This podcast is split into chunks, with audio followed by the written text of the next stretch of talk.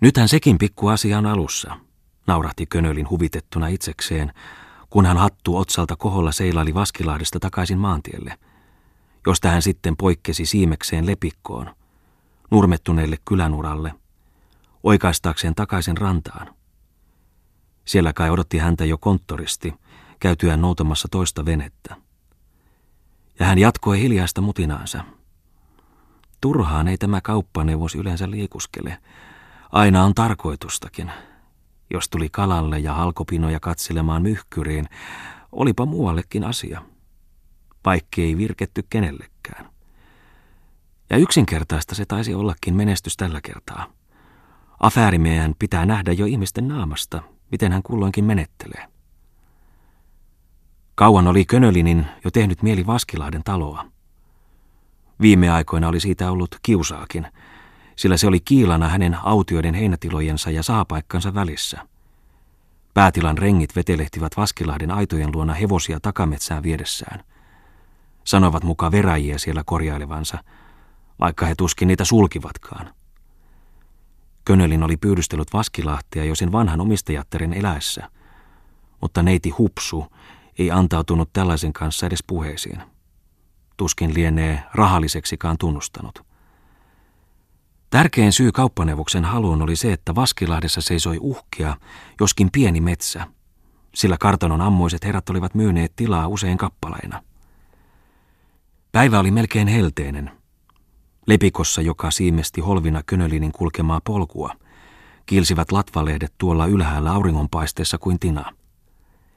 Paikoin antoi viidakko näkyä lävitseen jonkin luonnonniityn, ja siinä lammen silmän.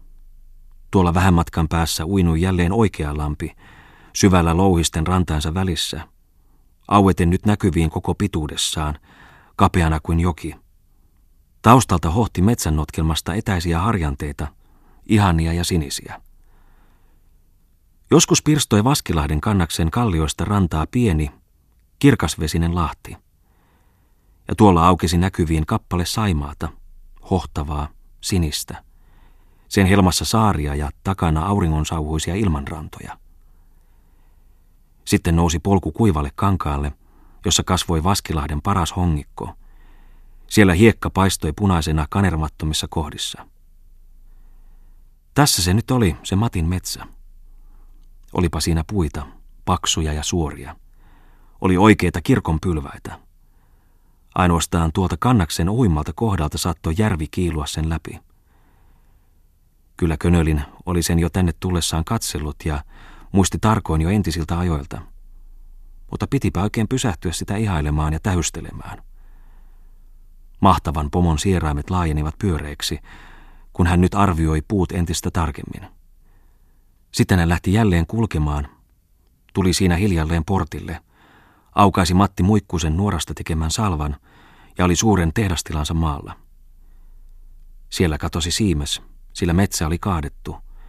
Kesäinen taivas hymyili avonaisena harvassa töröttävien siemenmäntyjen yllä, ja louhikko irvisti paljaana vastahakattujen kannonpäiden keskeltä. Könölin katsoi vielä takaisin Vaskilahden metsään, sakeaan kuin muuri – ja sitten omaa kangastaan. Jaa, jaa, kellottamaan täytyy noidenkin tuolla tyytyä, mutisi hän, niin kuin on ennen täytynyt näidenkin, paisuneitten asian vuoksi. Kyllä, kyllä ne vielä luonnistavat. Onhan toki kaikki ennenkin luonnistanut Könösen konstalle. On, sillä hän on ollut tähän asti kovaa kuin visaa. Mutta nyt... Tuntuu päivä raukaisevan, lämmin on, eikä Könölin ole nukkunut kolmeen edelliseen yöhön muuta kuin jonkin tunnin. Ensin se säveltäjä, joka herätti talon. Seuraava yö sahalla korjattaessa sällien turmelemaa pääakselia ja viimeksi huvimatka. Hoho, niinhän se nyt. Sellaisesta alkaa jo raukaista. Eipä niin ennen, ei. Mitäs tämä nykyinen lapsen leikkiä? Nyt nukkuu mies öisin jo viisi kuusikin tuntia. Joskin osaavat nuo muut herrat maata enemmänkin. Hän on jo aikaa ollut hereillä, kun niiden viattomien kurkku vielä kuorsailee. Mutta mitäs tämä enää sen entisen rinnalla? Kun Konst Könölin muistoissaan kohottaa leveää otsaansa, osuvat hänen silmänsä tuonne suureen Saimaan selkään, joka soiluu kesäisenä ja laajana, säkenöi niin, että huikaisee kuin miljoonain salakkain suomut, tai kuin seulottaisiin kultaisesta auringosta siihen sulaa hopeaa. Siinä menee ajatus tuon selän taakse, toisille vesille, jotka siellä kiertelevät saarien ja salmien sokkeloissa, ja niiden vesien takaisille seuduille. Niidenpä aikojen muistelu paisuttaa yhä hänen ylpeyttään. Sillä siellä ovat maat, jossa tämä poika syntyi ja alkoi. Siellä on hänen ensimmäinen maatilan tapaisensa, ja siellä oli aikoinaan Adlerin lasiruukki ja muut hommat. Hauteleepa päivä, panee se könölinin istahtamaan kivelle sulkapetäjän latvan vähäiseen varjoon. Niin, siellä takamailla hän oli pienenä poikasena, kun isä kuoli, ollut enonsa turvatti. Tuollaisen vanhan kansan miehen, pikkutalollisen. Ja niin jo pienenä penteleenä hän oli ikään kuin liikettä aloittanut. Oli talvella mieronkelkkaa vetäessään kaupinnut kannikoita toisille köyhille, joita oli silloin paljon. Olivat nälkävuodet. Nehän ne olivat neuvoneet monet alkamaan. Siten hän oli yritellyt jo ennen kuin pääsi enonsa luokse. Kesillä oli poika kerännyt pelloita luita ja myynyt niitä pappilaan. Olipa hän syyspuolella hankkinut niitä itsensä pappilan pelloilta ja pappilaan myynyt. Mutta sitten hän oli kerännyt riepuja ja harjaksia rättiläisille. Luita ja riepuja, jaa jaa, mikäpäs. Niinpä oli alkanut moni muukin, joka nyt oli mies. Moni sellainen, joka oli miljonääri ja sivistyksen harjalla. Mutta kun Konsta sitten enonsa luona kasvoi, alkoi hän metsästää ja ostaa ja myydä lintuja. Ja jäniksiä, jäniksiä myöskin. Kahdeksannella toista se vasta oikein alkoi. Olisi pitänyt alkaa jo ennen. 14 vanhana tällaisen miehen olisi tullut alkaa. Oli Enoa pyytänyt auttamaan, että voisi ostaa talon äidilleen, sanoi hän. Taisi se Konsta sitä sanoessaan vähän narrata. Jaa. Mutta autteli se Eno ja talo ostettiin. Eihän se paljoa maksanut. Suuretkin olivat ennen halpoja. On niillä nyt hintaa. Hyvä, että ennätti edes niinkin aikaiseen. Mutta äidilleenkö hän sen osti? Myypä metsän poika ja lähti maailmanrantaa kiertämään näine rahoineen. Ja olipa hänellä vähän jo entisiäkin, enemmän kuin Eno arvasi. Paha lienee ollut teko, että äitinsä jätti sinne niin, mutta tiesipä hän, että auttaisi se Eno äitiä, ja Konstalla oli kova into rikastumaan. Adlerin lasitehtaalle hän meni metsätöihin, sillä Adler, jolla oli kaupungissa viinanpolttimo, harjoitteli maalla myöskin metsäliikettä. Oli poika siihen aikaan ollut kuin koira, joka odottaa laukausta ja tahtoo karata kiinni lintuun. Siten oli hänkin jotakin halunnut. Ja siellä hän oli nähnyt uutta. Siellä olivat sokeuden suomut pudonneet hänen silmistään. Jaa, jaa. Oli nähnyt herrat, sen ajan virkamiehet, jotka söivät ja joivat kansalta otetuilla palkoillaan niin, että kuolivat kuin kärpäset – Vallesmannin, joka ryösti köyhiä kauppiaiden, pappien ja herrastalojen saatavista vieraskielisillä papereilla. Niistä meikäläinen ei ymmärtänyt mitään. Ja muuta. Vähänkö sitä tehdään maailmassa vääryyttä? Mutta silloin se kävi sisulle. Kävi niin, että Könölinin suu vääntyy vieläkin hänen tuossa istuessaan kiukusta vinoon. Ovat ne nyt ajat muuttuneet, eivät ne nyt uskalla virkaherrat seisotella rahvaanmiestä keskellä heinäaikaa päiväkausia eteisessä. Eivät, kun tässä nyt on toiset vallassa. Jaa, silloin pussattiin kissaa. Nyt kissa pussaa. Sitä muistellessaan Könälinin pakko melkein vieläkin vihata tuota entistä vallasluokkaa. Sitä täytyy. Mutta muitakin tunteita se Adlerin tehtaalla oleminen herätti hänessä – siellä oli komea hovi, jossa tehtailija oleksi enimmäkseen vain kesäisin. Muulloin hän eli kaupungissa ja ulkomailla. Siellä oli ruokasalin pöydällä muutakin kuin silavaa, talonpojan herkkua. Ja oikein työhuone oli tuolla Adlerilla, ainoastaan viisi kuusi vuotta Konstaa vanhemmalla. Adler oli omaisuutensa perinyt. Ohoi, hänkin meni lopulta konkurssiin, kuoli suruihin. Ja ja, nyt ovat hänen konttorinsa nahkasohva ja tuolit tämän kauppaneuvoksen työhuoneessa. Entä se suuri sali hovissa sitten, kun herra joskus tuli sinne vieraineen, naisineen?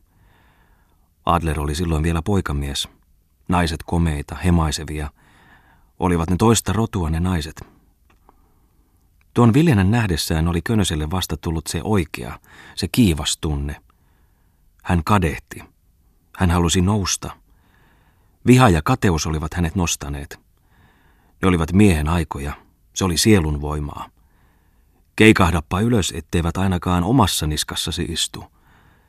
Tekipä siihen aikaan mieli sysätä nuo istujat pois muidenkin niskoilta, mutta sitten se jäi. Sen täytyy jäädä. Hänellä ei ole ollut sitten aikaa. Ja viimein huomasi Konst Könölin, että niin on luonnossakin laki. Huonot alla, älykkäät hartioilla. Olihan se puhtia. Sitä muistellessa vääntää Könölin selkäänsä, aivan kuin hän tahtoisi sillä vielä jotakin nostaa. Jotakin jättiläispainoista. Paitsi sitä lintukauppaa, hän osti ja myi ensin voita suuressa mitassa, aluksi välittäjille, sitten itse Pietariin. Eipä silloin tuntunut parin tunnin vähennys muutaman yön unessa. Muinainen Tarmo saa muistellessa valtavan muodon. Ei, hän ei nukkunut silloin viikkokausiin enempää kuin tunnin tai pari yössä. Usein ei sitäkään.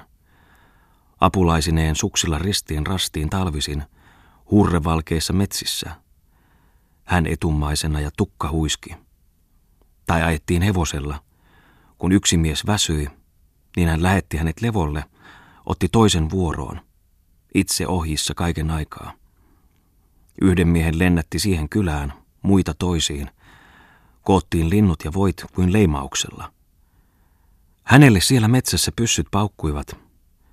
Hänelle lehmät navetoissa lypsivät – ja kun olivat miehet tavaroineen koossa, antoi lähtöpassit sille heistä, joka oli kokeessa väsynyt, joka ei viitsinyt kiusata tuota ruumistansa.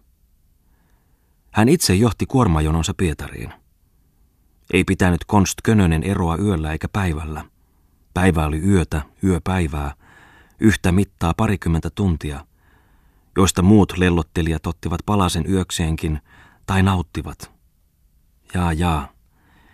Ja kun hän painui nukkumaan, nukkui hän heti kuin nuijalla lyöty, sikeästi kuin ruumis. Mutta nyt se tuolla takaraivossa polttaa usein maatessakin. Se sietämätön tuli, yhä rikastua. Toisenlainen oli silloin se liekki, iloinen ja mahtava. Ei kesää, ei talvea, ei pyhää, ei arkea. Vasta myöhemmin on kiitollisuus saanut hänet muistamaan sunnuntainkin päivää. Entä Konstan pää sitten? Tuo ulkoneva takaraivo. Kaikki numerot hän piti selvillä päässään. Ja sanoi ihmettelijöille, pääkirja päässä. Ja missäpä hän silloin olisi kirjanpitoa oppinut tai muutakaan. Ei ollut silloin yhtään rahvaan koulua pitäjässä, ja nyt se yhteiskunta vaatii tilille kaikesta. Hyvä, että hänellä on jo vuosia ollut konttoristeja. Mutta jos siihen aikaan milloin väsytti, jos tuntui kuin olisi Konstan pitänyt tuossa paikassa räjähtää sirpaleeksi kuin liiaksi kuumennettu höyrypannu. Niin hän ärjähti itsekseen. Räjähtäköön.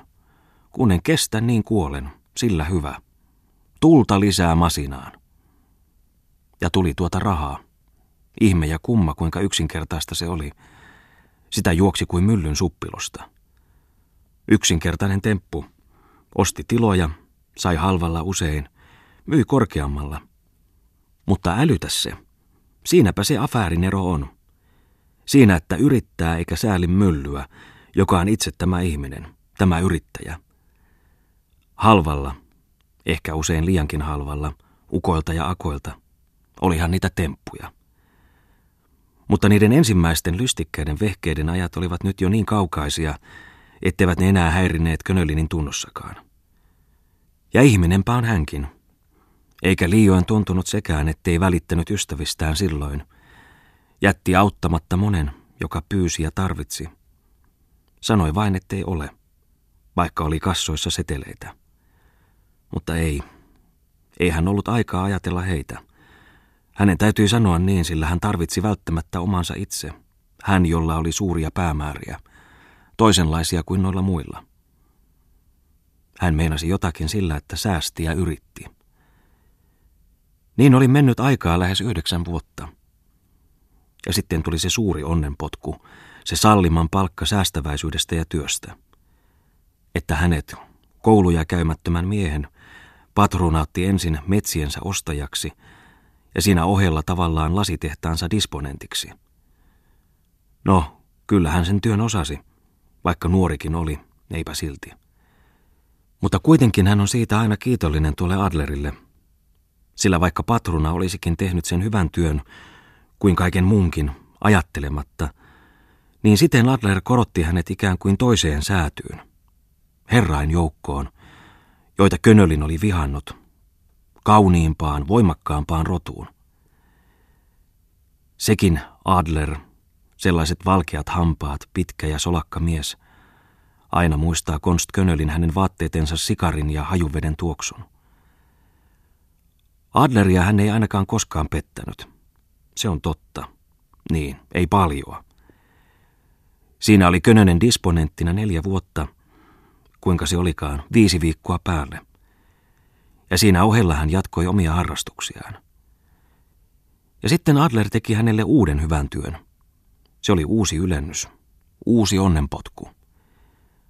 Adler oli silloin pestanut itselleen kesäksi maalle Viipurista ruotsalaisen neidin emännöitsijäksi. Ja sitten Adler luovutti maissin disponentilleen.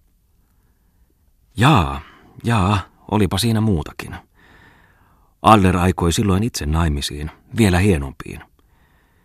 Ja juuri kun Könönen mietti jo lisää rahaa saadakseen, naida vaikka jonkun vanhan rasvaniskaisen lesken, sillä niinhän ne afäärimiehet usein, Silloin vihjailee Adler hänelle, että emäntäneidillä, jota kutsuttiin nimellä Mailis, oli sellainen talletus rahaa pankissa.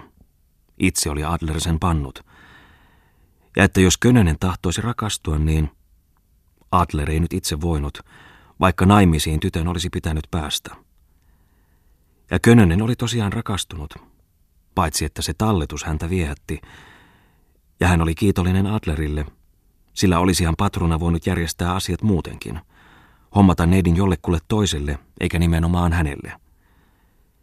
Jalon mies huikennellenkin. Ja tyttö, ei se ollut maatiaista, leveäposkista. Könölin ihaili jo hänen sulavasti helisevää puhelahjaansakin. Sen kieli rallatti Könösen korvissa kuin kulkunen. Kun se sotki sekasuomia niillä seurahuoneella pidetyillä kekkereillä, joilla Adler esitteli hänet lähemmin disponentilleen. Kyllä se osasi esiintyä, elämöidä, se nuori neiti. Jaa, jaa, niin se kävi. Siten saattoi Könönen ryhtyä liikkeitänsä levittämään. Ensin hän kuitenkin alkoi kirjoittaa nimensä Könölin.